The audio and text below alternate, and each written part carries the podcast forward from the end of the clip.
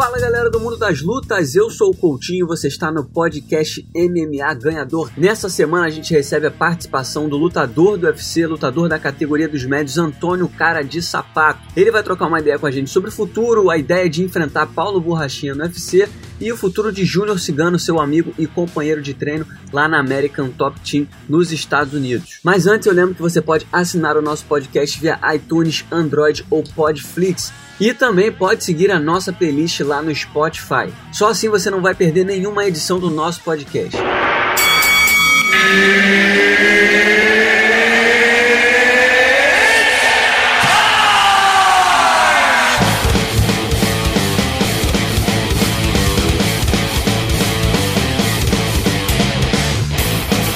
Galera do Mundo das Lutas, hoje a gente vai ter a moral de trocar uma ideia com o Antônio Cara de Sapato. Cara de Sapato, muito obrigado pela sua participação aqui no canal Encarada, é um prazer trocar uma ideia com você. Oh, que isso, cara, prazer é meu e vamos nessa.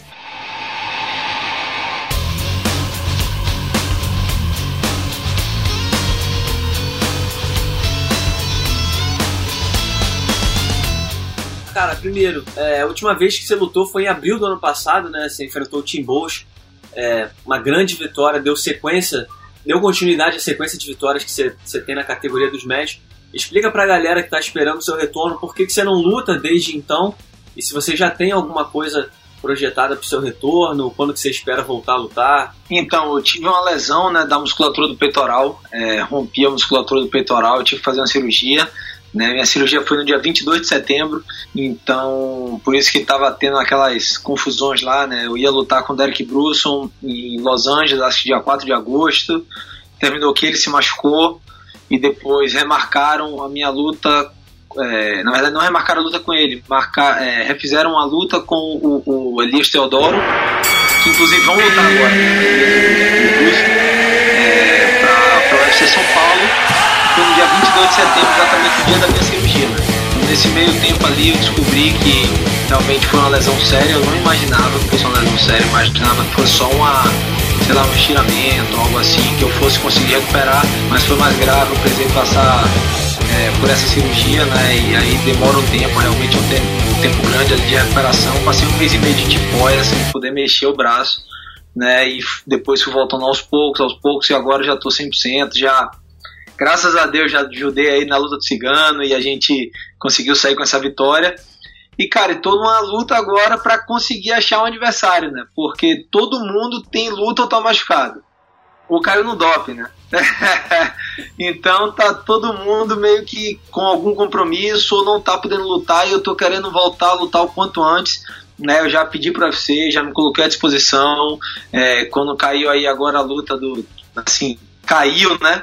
Luta do Romero com o Borrachinha, eu fiquei à disposição para lutar com o Borrachinha, mas daí o Romero conseguiu se recuperar e vai lutar com o Jacaré, então foi uma maior confusão, mas eu estava à disposição ali do U F C, porque do dia, tipo assim, vinte e sete de abril, ou até mesmo o U F C do Rio, né, no dia onze de maio, eu vou estar cem por cento apto a lutar e ter um tempo hábil ali para perder o peso, fazer tudo certinho. Então, essa, essa já era a pergunta que eu ia te fazer, sobre a situação na categoria dos médios, né, porque hoje você é o décimo segundo colocado no ranking, você está numa sequência de cinco vitórias consecutivas. É, tem bastante gente com luta marcada, né? A gente teve a confirmação da luta do Romero com o Jacaré, que pegou muita gente de surpresa, já que o Borrachinha estava escalado para enfrentar o Romero. E você, né, malandramente, aproveitando o momento, deu, deu, deu voz a essa rivalidade, né, com, com o Borrachinha, que muita gente nem tinha conhecimento que existia. Vocês já fizeram o, o The Ultimate Fighter juntos, eu até vi numa entrevista que você é, já tem essa rivalidade com ele, já tem um tempo. Então, antes, antes de falar do porquê essa luta com o Borrachinha, queria que você explicasse como que surgiu essa rivalidade com ele, quando surgiu a primeira vez a ideia de enfrentar o Borrachinha. Então, na verdade, eu e o Borrachinha, a gente treinou juntos, né, lá na Bahia, antes do, do T U F, ele foi treinar lá, treinamos juntos, a gente se ajudou para entrar dentro da casa, e lá dentro da casa ele, ele não fez muitas amizades, sabe, o pessoal tinha meio que um pé atrás assim com ele, todo mundo que falava mal dele, eu era o único que, que defendia ele. Falava, não, velho, ele é gente boa, a gente treinou fora lá, lá a gente treinou é, fora da casa, de repente aqui dentro ele pode estar sentindo a pressão, alguma coisa assim, pode estar com esse jeito dele, arrogante, né, que, que a gente vê hoje em dia, e, e aí o Peregrino, né, que era um dos, dos participantes, que era do outro time, inclusive, né, o Borrachinha era do meu time lá, o time do Vanderlei, E aí o Peregrino foi falar, porra, o jiu-jitsu do cara de sapato é bom, né? Aí ele fez, é. Aí ele, é? Como assim é? Já finalizou ele? Ele já, já finalizei ele no treino. Aí, meu irmão, aí, beleza, a gente tava na mesma hora, o pessoal falou mal dele, eu fui defender o Peregrino, é, mas ele tava falando mal de vocês, a gente pegou no treino. Aí eu fui falar com ele, né? Aí ele ficou tentando fugir assim, meio gaguejou um pouco e tal, ou seja, um cara, pô, sem caráter, né? Porque eu era o único que tava defendendo ele dentro da casa, e mesmo assim ele ainda chega e fala mal do cara, e ainda era do meu time, foi falar de mim pro cara do outro time. Então, realmente, ficou isso daí. Depois do, do Tuf, ele acho que não fez nenhuma amizade, né? Nenhum vínculo de amizade. E depois, novamente, lá no U F C Rio, que a gente é, lutamos juntos novamente. É, pô, sempre com aquele tom de arrogância, falar, ah, meu irmão, quer saber? A gente não se gosta mesmo, vamos lutar então. Pô, tá, chegou agora, tá querendo sentar na janela, tá pensando o quê? Tá falando que eu sou lutador mais ou menos, então, pô, vamos lutar, pô. A gente era o único que tava, né, sem luta, né? Só que, infelizmente, ele não pode lutar. Ele vai depois da... Aí eu falei, né, até, pô, depois da tua suspensão aí, a gente volta a conversar pra apertar teu pescoço. Porque agora ele vai ter um tempo de suspensão, já que... que tá tendo toda essa, essa coisa por trás, e a USADA sempre dá um tempinho de suspensão. É, então, falando sobre isso, a gente sabe que é, o Romero levantou essa suspeita, né? Disse que o, o Borrachinha saiu da luta por ter caído no doping. É, a gente sabe que, que o lutador muitas vezes sabe de algumas coisas de bastidores, que, que nem todo mundo sabe. Ainda não é oficial, né? Todo mundo fica pensando o que pode ter acontecido, mas isso, isso é, um, é um palpite. Você realmente ouviu alguma coisa que realmente ele caiu no doping? Pô, caso dinheiro que foi isso, velho. Eu boto dinheiro, eu boto minha casa aqui que foi isso. Tenho certeza, pô, é, é... Não teria nenhum sentido, né? Eu acho que, cara, se você juntar todas as peças aí do, do quebra-cabeça, né? Pô, ele ia lutar com o Romero. Ele queria lutar com o Romero. Ele tá treinando, então ele não tá machucado. Pô, eu falei com o Mick. Eu tava agora lá no canto, falei com o Mick. O Mick falou, pô, ele não vai estar apto pra lutar até o Rio de Janeiro e tal. O Romero vem e me solta uma dessa. Eu já imaginava que fosse isso, né? E hoje a, a, a política lá da USADA mudou um pouco. Então eles não podem anunciar antes de todo o processo estar pronto. Uhum. Eu realmente espero que seja só uma é, algo, algo simples assim, que, ele, que realmente não seja esteroide, eu não sei. É, a gente não tem como saber porque eu não sei qual é a, a substância. Mas eu não tenho dúvida que é questão de doping, né? Eu só não sei o que é, se foi alguma contaminação de suplemento que acontece, a gente vê acontecendo aí com o Cigano, com o Pezão. Eu, na verdade, apesar da, dessa rivalidade, eu não torço para que ele seja pego no, no esteroide e fique dois anos fora, até porque eu quero lutar com ele, eu prefiro bater nele do que, que ele fique sem lutar. Então, então eu espero que realmente essa questão se resolva aí e que, que as coisas aconteçam, que a gente possa, possa chegar a, a, a fazer essa luta.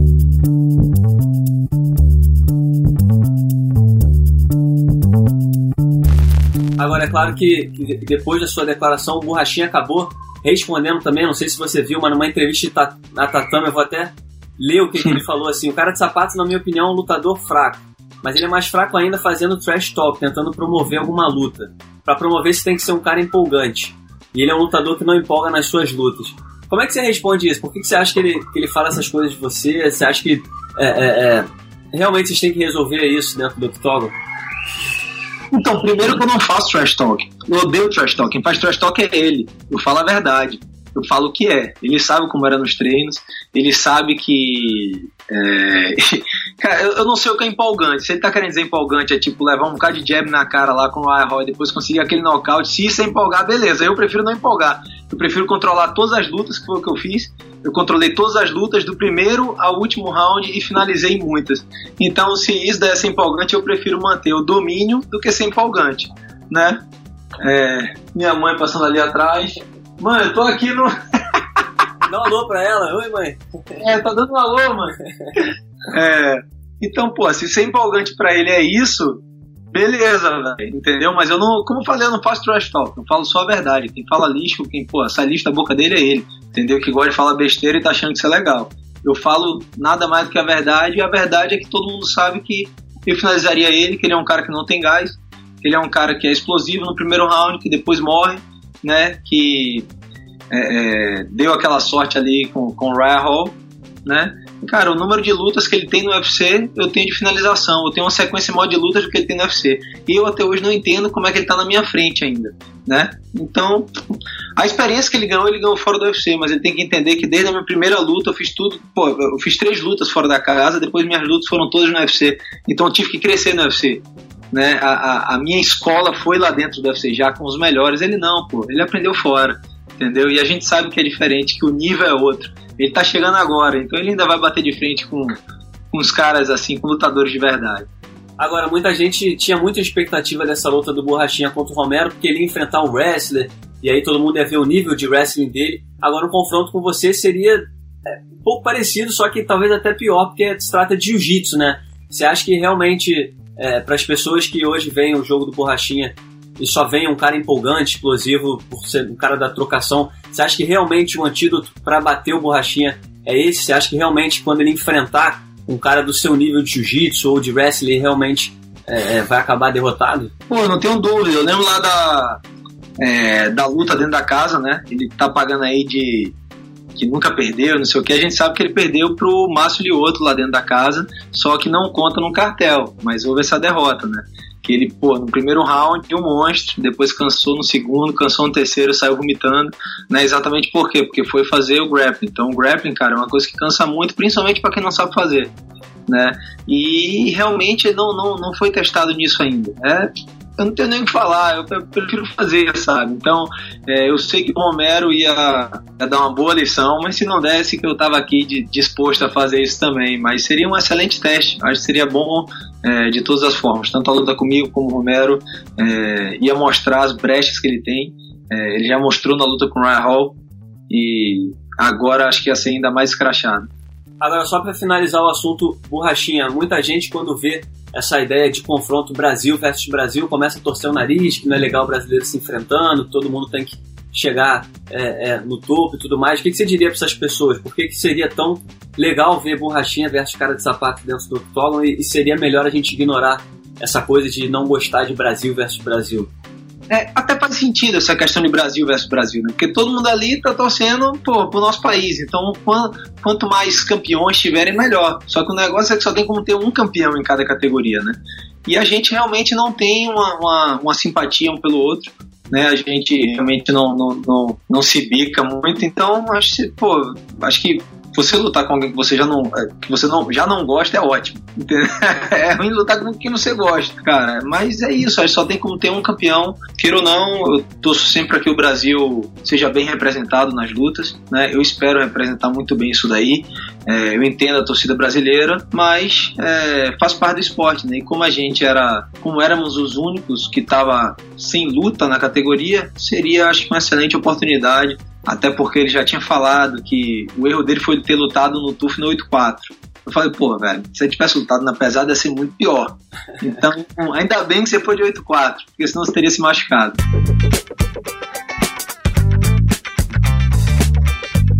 Eu queria que você falasse um pouquinho também, como você citou, você acompanhou o Cigano, né, no último fim de semana, estava com ele lá na luta contra o Derek Lewis. O Cigano, mais uma vez, terceira vitória consecutiva, segunda vitória por nocaute, está numa posição, no meu entendimento, bem confortável na categoria dos pesados, né, que é uma categoria rasa, e pelas vitórias que ele teve, ele enfrentou o Derek Lewis e acabou de disputar o cinturão, então ele já poderia até disputar o cinturão agora em seguida, talvez não dispute, porque a gente sabe que existe a possibilidade aí do Brock Lesnar de enfrentar o Daniel Cormier, mas primeiro eu queria que você falasse... É, como é que você avalia, você que acompanha de perto, a, a, o desenvolvimento do jogo do Cigano? Porque eu até falei no canal sobre isso. O Cigano depois, a, anos atrás, ele era aquele cara que sempre lutava com a confiança nas alturas, a agressividade, ia pra cima em busca do nocaute. E hoje a gente vê que ele é um cara muito mais estrategista, cal, é, com a, calcula bem a distância, usa um pouco mais a cautela na hora de bater os últimos adversários.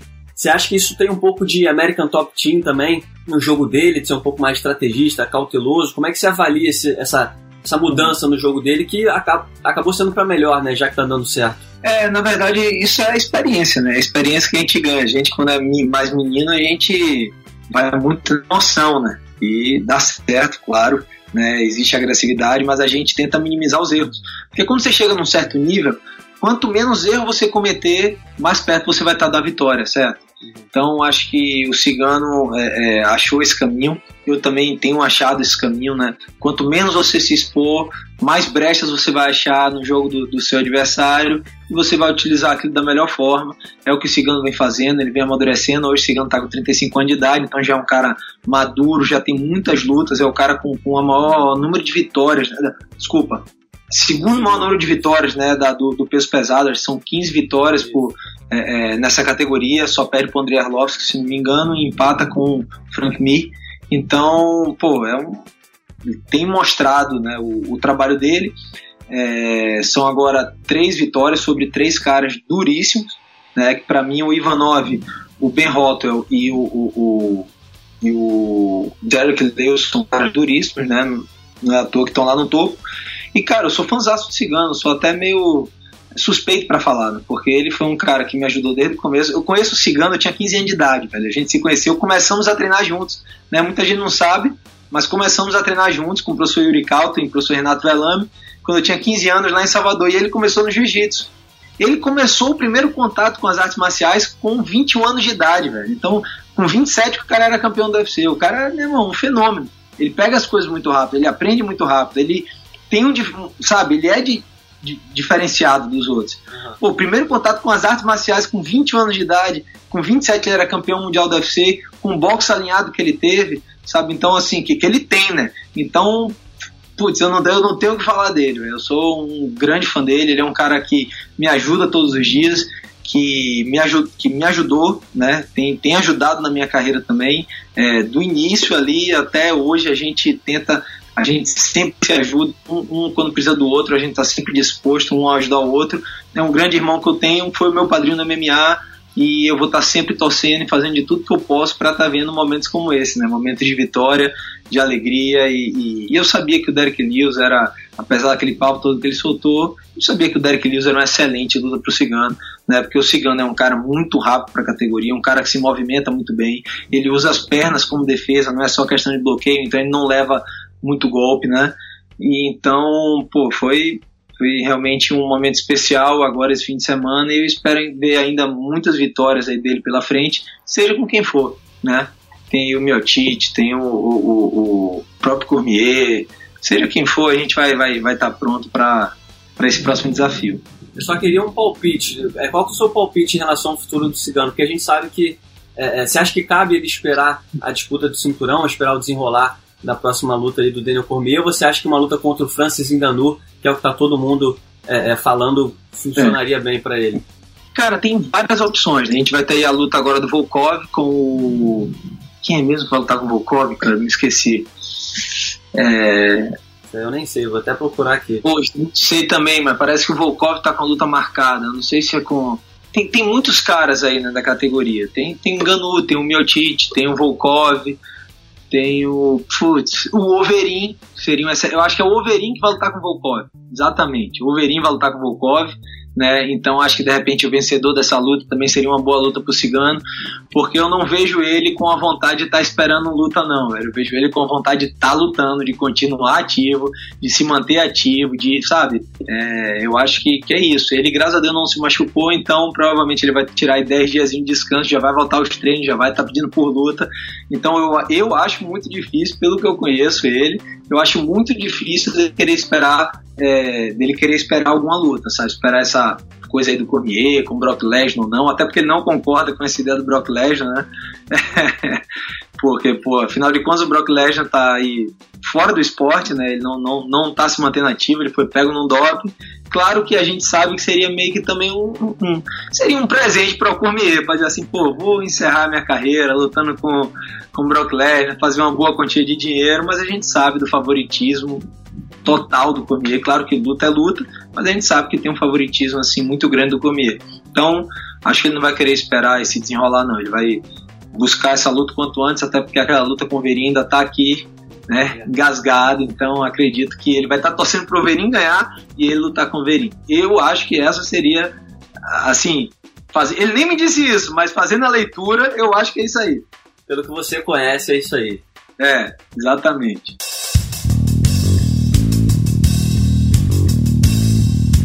Então, ó, muitíssimo obrigado pelo, pela entrevista aqui pro canal Encarada. Pra finalizar, queria que você deixasse uma mensagem pros fãs, o que eles podem esperar do seu futuro no U F C. E se quiser deixar uma mensagem pro Borrachinha também, só pra fechar com chave de ouro, fica à vontade também. Cara, o cara, pô, Borrachinha não tem nada não, velho. Eu quero deixar realmente uma mensagem pros fãs, até porque ele vai ter que pegar a suspensão dele agora. É, mas eu queria agradecer a todo mundo que, que torce por mim, que manda energia positiva, que tá torcendo pelo Brasil e, e que realmente deseja ver, né, o Brasil lá no topo. Espero estar representando muito bem o nosso país, a nossa nação. Espero alegrar muito vocês dentro do octógono, né? E, e é isso, continuem torcendo e a gente se, se vê em breve. Então tá, esse foi Antônio Cara de Sapato aqui no podcast M M A Ganhador. Espero que vocês tenham gostado de mais uma edição do nosso podcast. Eu volto na semana que vem, é claro, com o melhor do Mundo das Lutas. Até lá!